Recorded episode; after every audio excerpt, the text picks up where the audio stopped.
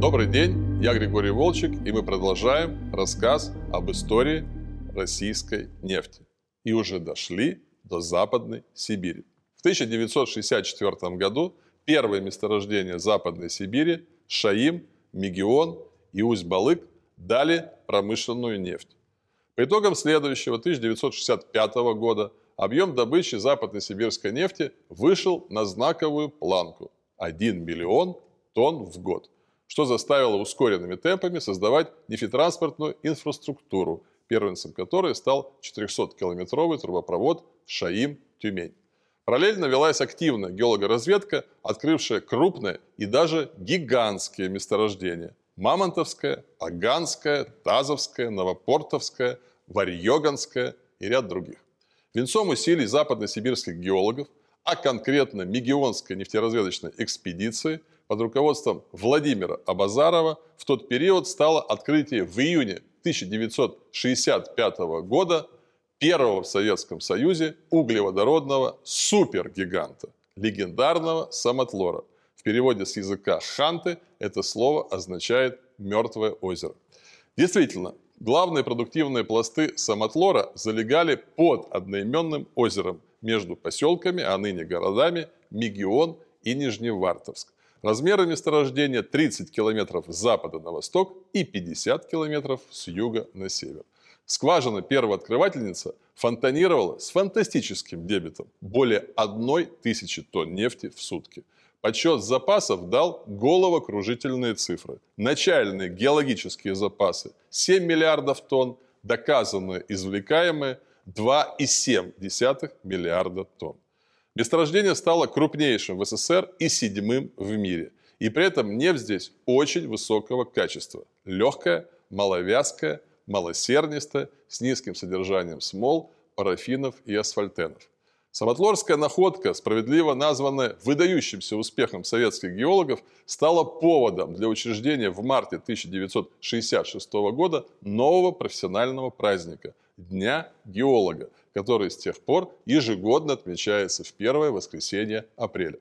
После открытия самотлора история развития западно-сибирского нефтегазового комплекса пошла по какому-то сказочному сценарию, которого вообще никто не ожидал. В 1969 году самотлор был пущен в эксплуатацию, за счет чего в следующем году объем добычи в Западной Сибири перевалил за 30 миллион тонн в год. В 1975 году самотлор выдал на гора уже 87 миллионов тонн нефти в год. 18% общесоюзной добычи. На втором месте шел Усть-Балык 15 миллионов тонн, на третьем Мамонтовка 9 миллионов тонн. А через 10 лет, кстати, добыча на Мамонтовке выросла в четверо, и месторождение вышло на второе место в стране после самотлора. В целом, Западная Сибирь в 1975 году дала 143 миллионов тонн нефти и заняла первое место среди нефтегазоносных районов СССР, опередив Татарию, которая добыла 104 миллиона тонн. Этот показатель, кстати, стал историческим пиком добычи в республике.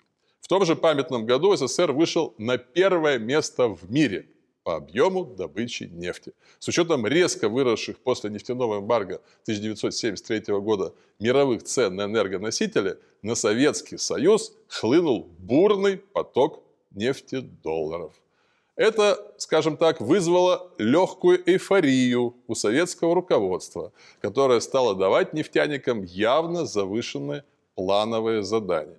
Идя вопреки этой тенденции, многоопытный министр нефтяной промышленности СССР Валентин Шашин добился, чтобы предельный объем добычи на самотлоре не превышал 120 миллионов тонн нефти в год. Идеальной добычной диаграммой для этого месторождения стала бы 15-летняя плату на уровне 100 миллионов тонн нефти в год с последующим плавным снижением. Увы, в конце 1977 года, уже после смерти Шашина, потолок для самотлора волюнтаристическим рывком подняли на уровень 140 миллионов тонн нефти в год.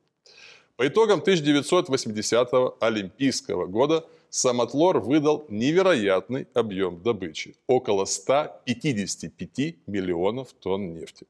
В следующем году Самотлор продемонстрировал еще одну грандиозную цифру. Накопленная добыча нефти с момента начала эксплуатации месторождения составила миллиард тонн.